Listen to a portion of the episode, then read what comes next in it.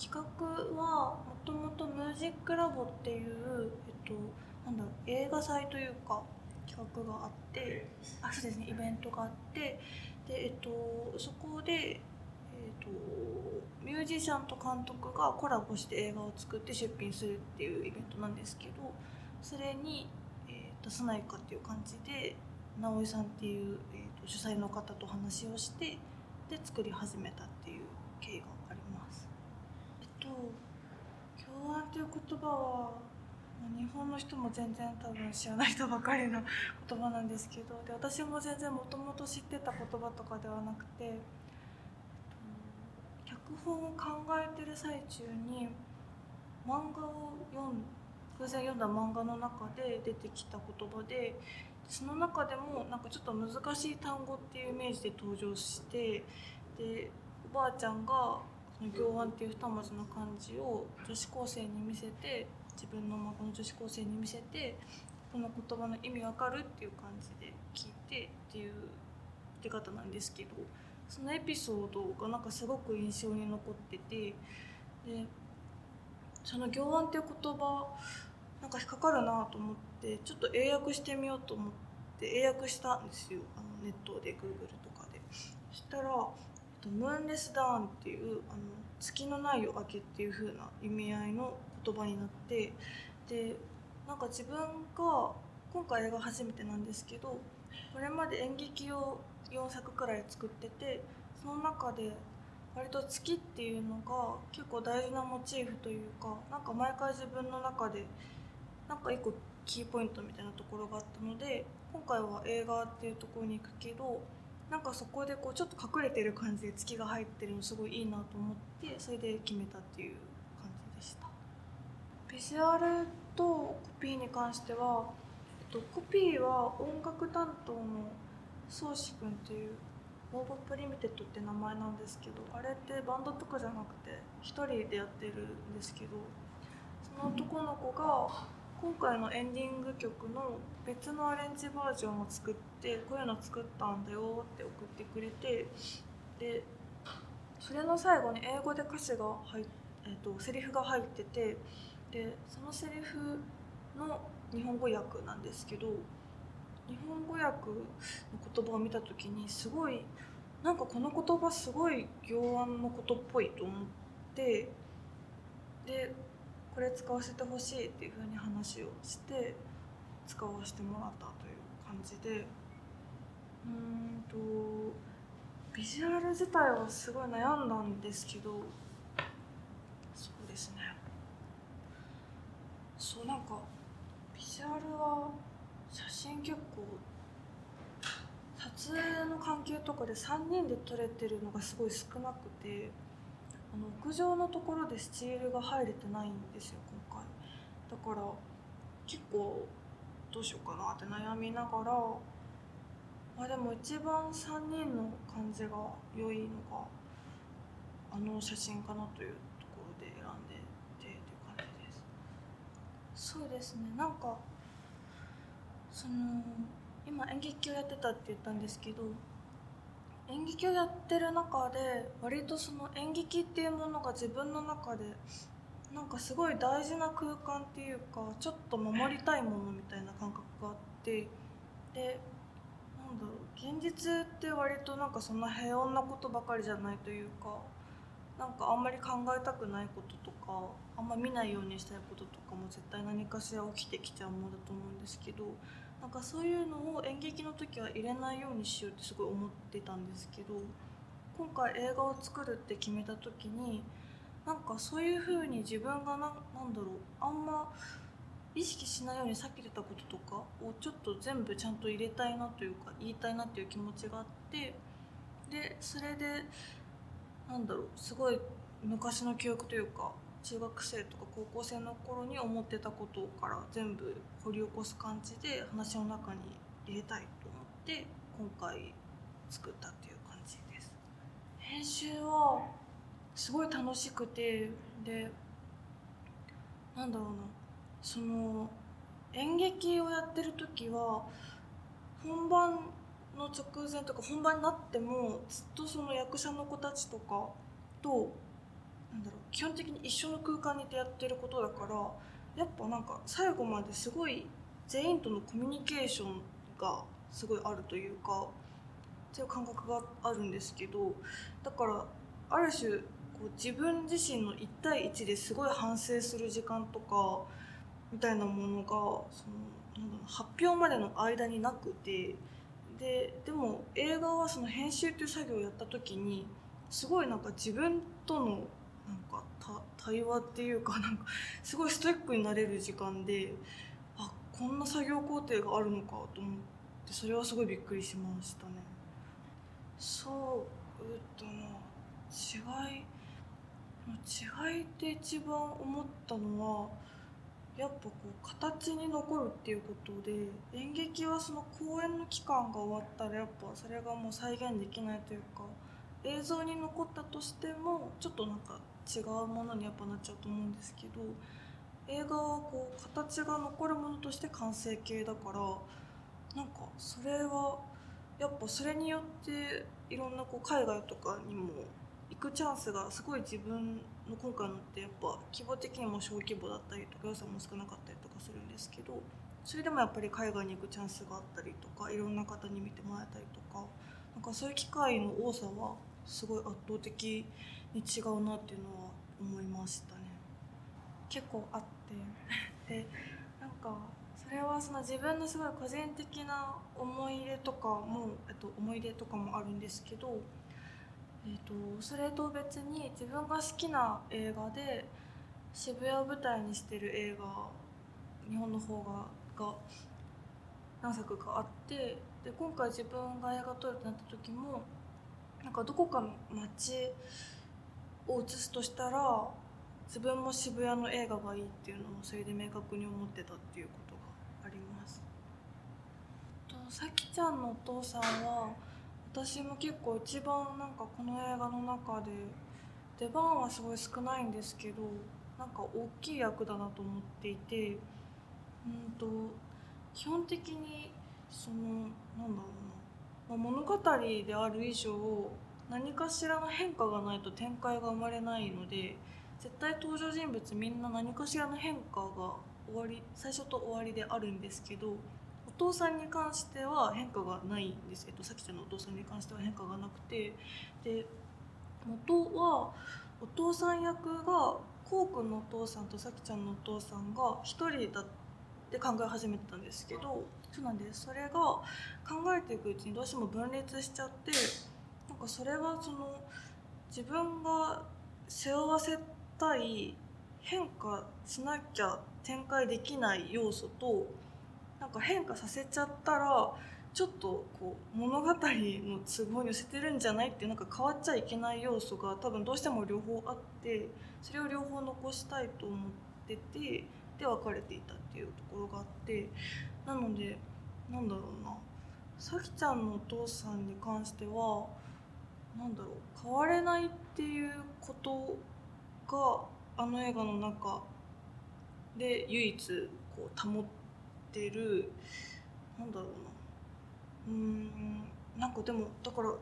意外と割と一番本当っぽい人だなっていう感じがなんとなくしてます。うん。屋上に関しては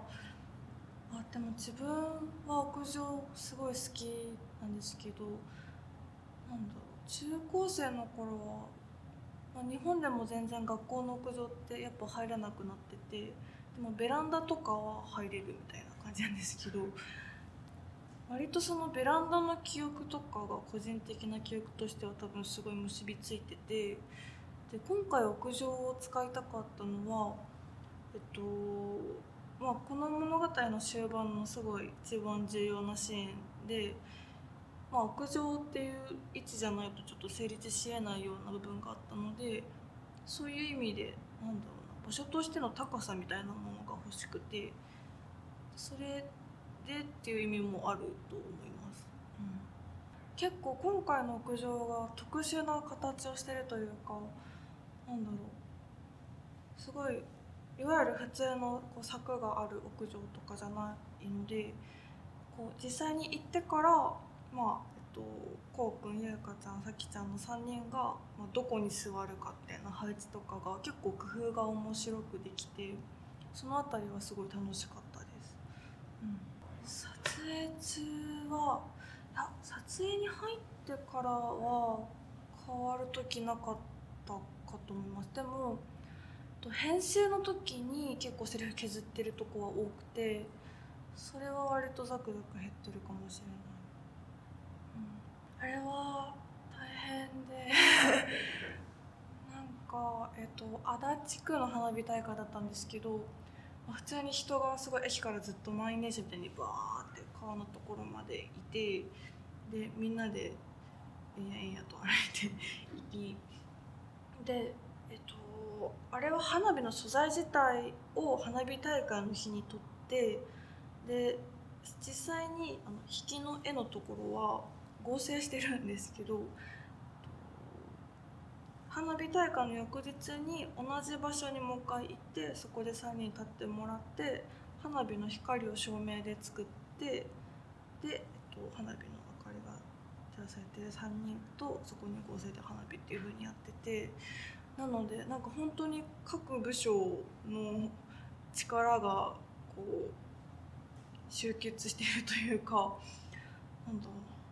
そうしかもあれはさきちゃんが実は時間撮影時間の関係で未成年だったのでスタントの子が入ってくれたりとかしててでもスタントの子も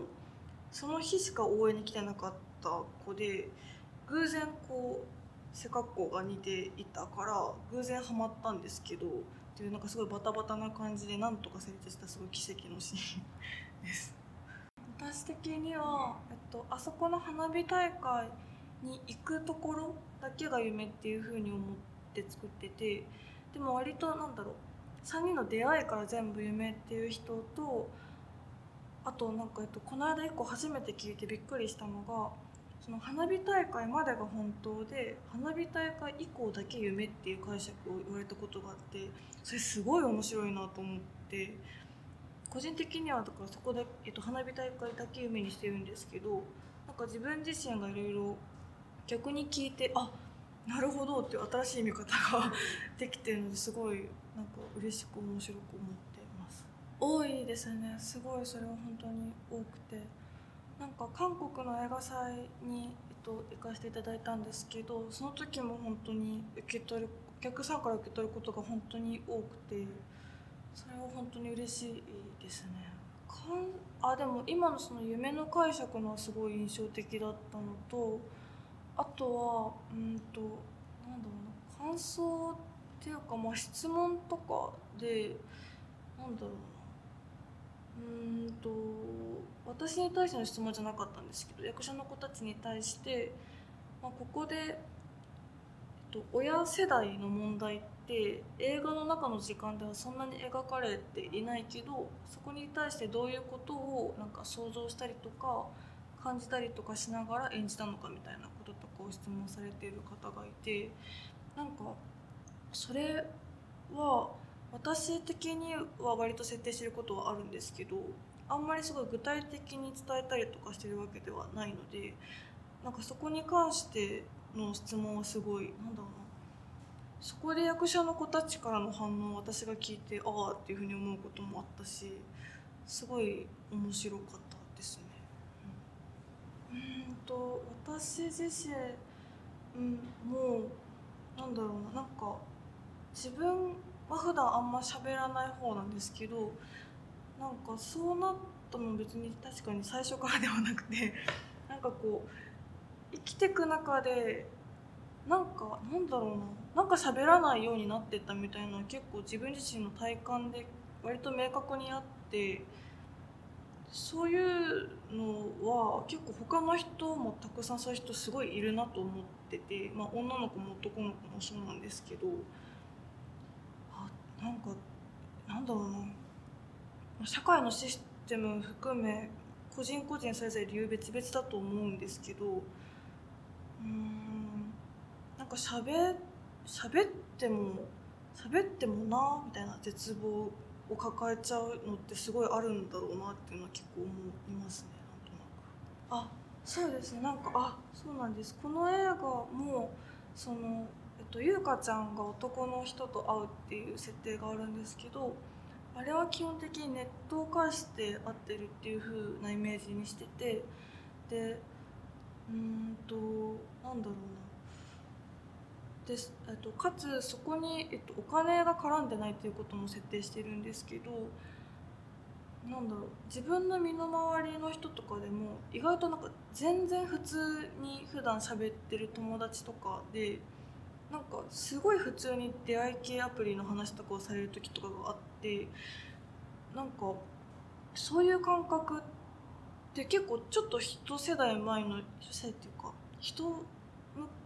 一つ前のインターネットの感覚とちょっと違うくなってきてるというかなんだろうな。なんか単純に単純に寂しいみたいなすごいすごい簡単な感情をお互いに埋め合うだけみたいな感覚というかそこに例えば趣味が合うとか なんか話ができるとか多分あんまり関係なくてお互いに寂しいっていう同じ感情を抱えてるってことだけの共通語が多分必要なんだと思うんですよ。なんかそういう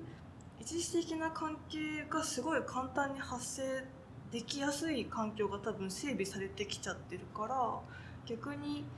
なんかこう長期的な関係性を築かなくても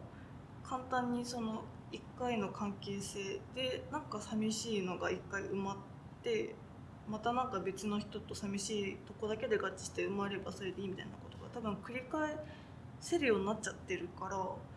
みたいなことの変化は結構感じてます。ゆうかちゃんに関しては自分の演劇のこれの前の2作品に出てくれててでその時から、えっと、2回ともすごい重要な役をやってくれてたので今回も、えっと、中尾さんに関しては初めからもうお願いしますって私から言っててでゆずくんに関しては、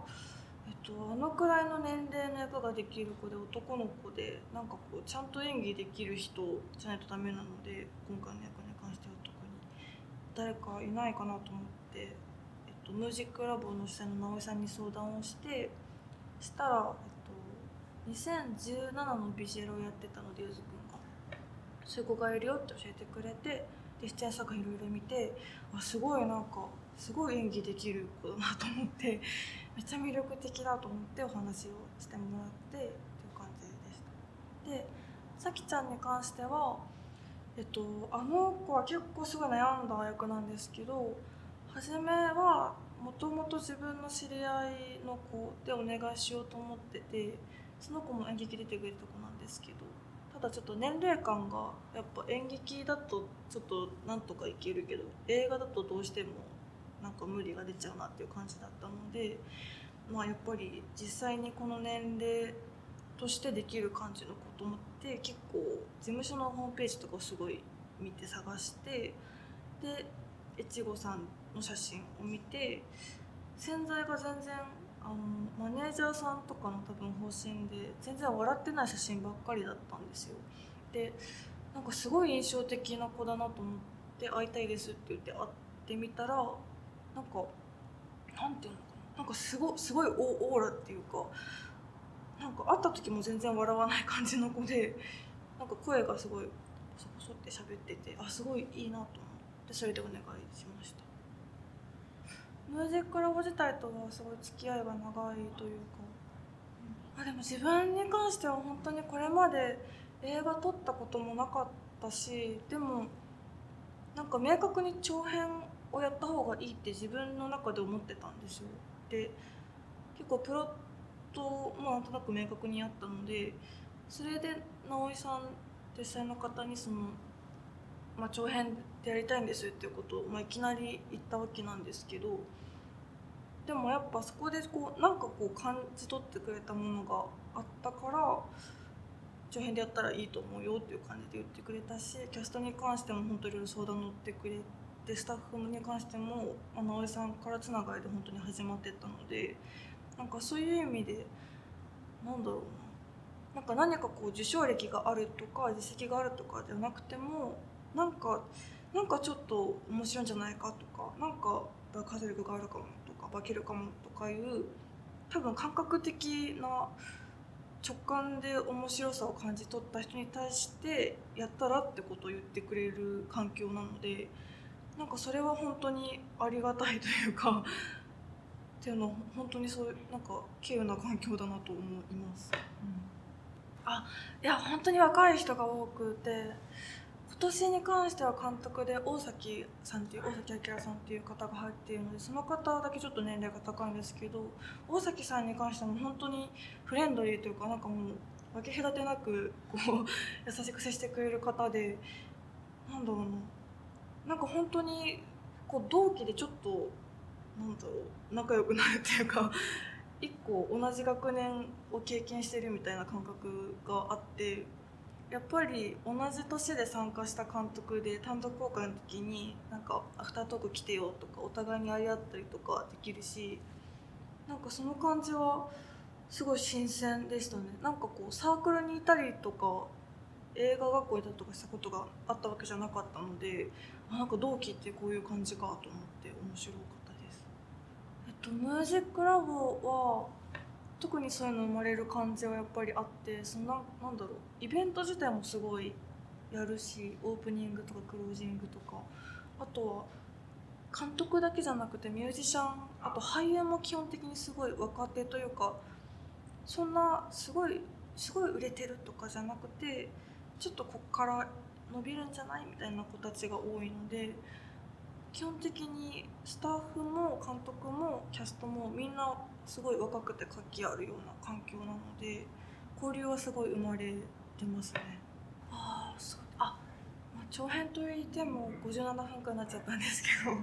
そう元は脚本だったらもうちょい70分80分くらい多分尺があったんですがあうんそうですね。でも演劇も4作全部それぞれ60分くらいなんですよ全部全作品が。だから割とそれと同じ感覚っていうかやっぱちょっと自分がやりたいことを詰め込むには多分60分くらいは必要だっていう感覚はなんとなく思っててだからうんあとはその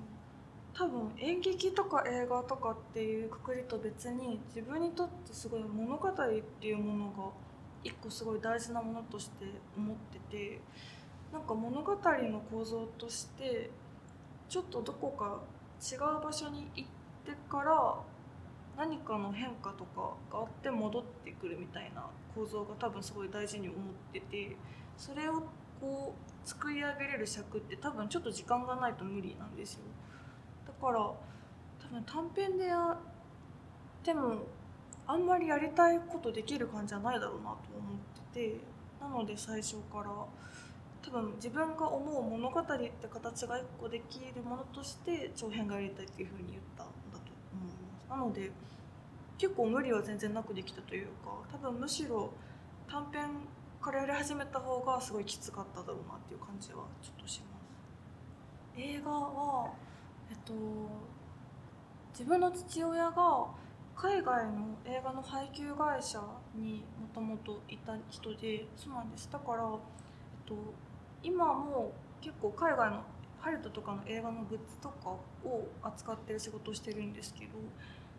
なんだろうな家に洋画の DVD とかすごいたくさんあったりとかそれこそなんかなんだろう映画中に出てくる、うん、美術とかグッズとかがすごい置いてあったりとかするような環境だったので割と映画自体はすごい身近な存在だったような印象です。えっ、と一番影響が大きいのは、あでも中高の頃は演劇の方が影響が多分大きくて生き埋めっていう劇団の前川智弘さんって人がすごい好きで多分その人のなんかうんと演出というか舞台の作り方とか物語とかにものすごい多分影響を受けててでそれと映画で言ったら多分一番大きいのは、えっと、庵野秀明さんっていう「エヴァンゲリオン」の方の実写が多分一番影響が大きくてその2人が真っ先に浮かぶっていう感じですね。なんか「エヴァンゲリオン」自体よりも庵野さんの実写に先に私は出会っててでなんだろうな。その辺りの邦画を結構ちょくちょく見たりとかしててなんだろう。うん映画に限らずカルチャーとしてもなんか漫画だったら山本直樹さんとか舞台だったら松尾鈴木さんとかなんかそういう90年代半ばから終わりくらいにすごい盛り上がってたカルチャーの感じになんかすごいハマってたのでなんだろうな。んでハマっあでも多分入りは松尾鈴木さんからだったと思うんですけど松尾鈴木さんの大人計画の関連の舞台を見始めてそこからこう芋づる式に あなんかここでなんだろう山本さんと一緒に漫画作ってるんだとかここで安野さんと一緒に多分何かやってたんですけど何かやってるんだとかっていう感じでどんどんこうつながってって見てって全部面白いみたいになったっていう感じだったと思います。なんか本当に初めての映画祭でこんな幸せな環境で なんか招待してていいんだろうかという感じでやあのチョンズって本当に映画の街というか街中に撮影のカメラの人と録音部の銅像がドンって置いてあってでこう街全体が本当にチョンジュフェスティバルみたいな。本当に賑やかでこうシネコンシネコンシネコンっていう感じでなんだろうほん本当に楽しくてあと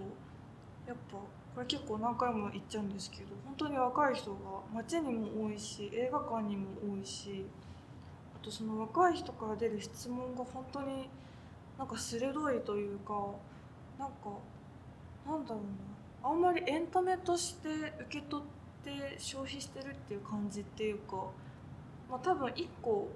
ある種の異文化っていうフィルターを挟んでるからかもしれないんですけどなんかそこで描かれてる事象に対してなんか純粋になんか疑問だったりとか興味だったりとか思って対話しようとしてくれてるような印象があってそれがすごい面白かったし嬉しかったですね。今回に関しては結構本当に何だろうなんなら日本国内のことすらあんまり考えずに作ったようなくらいの感じがあったのでなんかこう印象として思ったのはうん。なんか自分がすごい本当に思ってることとか本当に本当に真剣に考えてることとかについて作ろうとしたら結構、まあ、国を越えたりとかしてもなんか受け取ってもらえるものってちゃんとあるんだっていう印象の方がどっちかというと強くてだからなんか逆に海外向けにもうちょっとこうしてみようみたいなことよりかはそういう面で言ったら思うのは多分翻訳字幕の翻訳の精度とかそういうレベルの話というかなんか今回結構字幕作る時に細かいニュアンスを、えっと、英語がすごい堪能な同世代の子がいるんですけどに相談したりとかしててなんか多分そういうところの方がこだわりたいというか大事かなっていうような気がしましてますね今の感じが。今回の行案の翻訳に関しては一番なんかそのニュアンスが大事だったのがそのこうくんがお父さんに気持ちを伝えるとこなんですけどそこがもともと割と直訳名に翻訳されててでもそこを今えっとちょっと英語マジできないから全然違うこと言ったらあれなんですけど「You don't know how much I love you」っていうのをしてもらってなんかそれって日本語とは全然ちょっと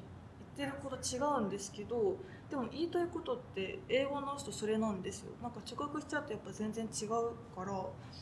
なんかそういうところとかを多分ちゃんとこだわれたのが結構嬉しくてで多分大事なことってそこだなっていう感じはなんかしてます。でもずっと思ってるのは今回撮ったのが中学生の話だったんですけどえっと、もう一つ年齢が上がった子たちの話が作りたいなっていうのを思っててうんと高校生くらいの年齢なんだけどみんな学校には行っていないような子たちでまあその行っていないっていう子たちは家にずっといるとか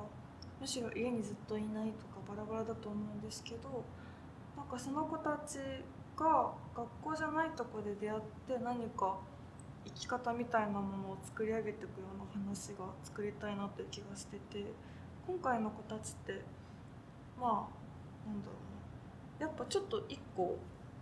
最後までずっと守られてるというか守っている状態で描いてるんですけどもうちょっとなんだろうな。どうしようもなくなっちゃうようなことって絶対あるからなんかそういう状況になっちゃっているところからでもなんだろうなそこから進んでいけるような感じの姿を作りたいなってことをすごい思ってます。えっ、と番組をご覧の皆さん、えっ、とご覧いただいてありがとうございます。拙い言葉で喋ってしまって恐縮なんですが何か伝わっていることがあると嬉しいです。えっと映画自体もすごいこう言葉が多かったりとかするようなものではないんですけれどえっと、きっと何か受け取ってもらえるものがあるようなものに作れていると自分では思っているのでそこから、えっと、なんだろうな映画の中の世界のことというよりかはなんか自分が生きている世界の中の一つのこととして考えたりとか受け取ったりとかしてもらえると嬉しいなと思っています。えっと、ぜひぜひ劇場に足を運んでいただけると嬉しいです。ありがとうございました。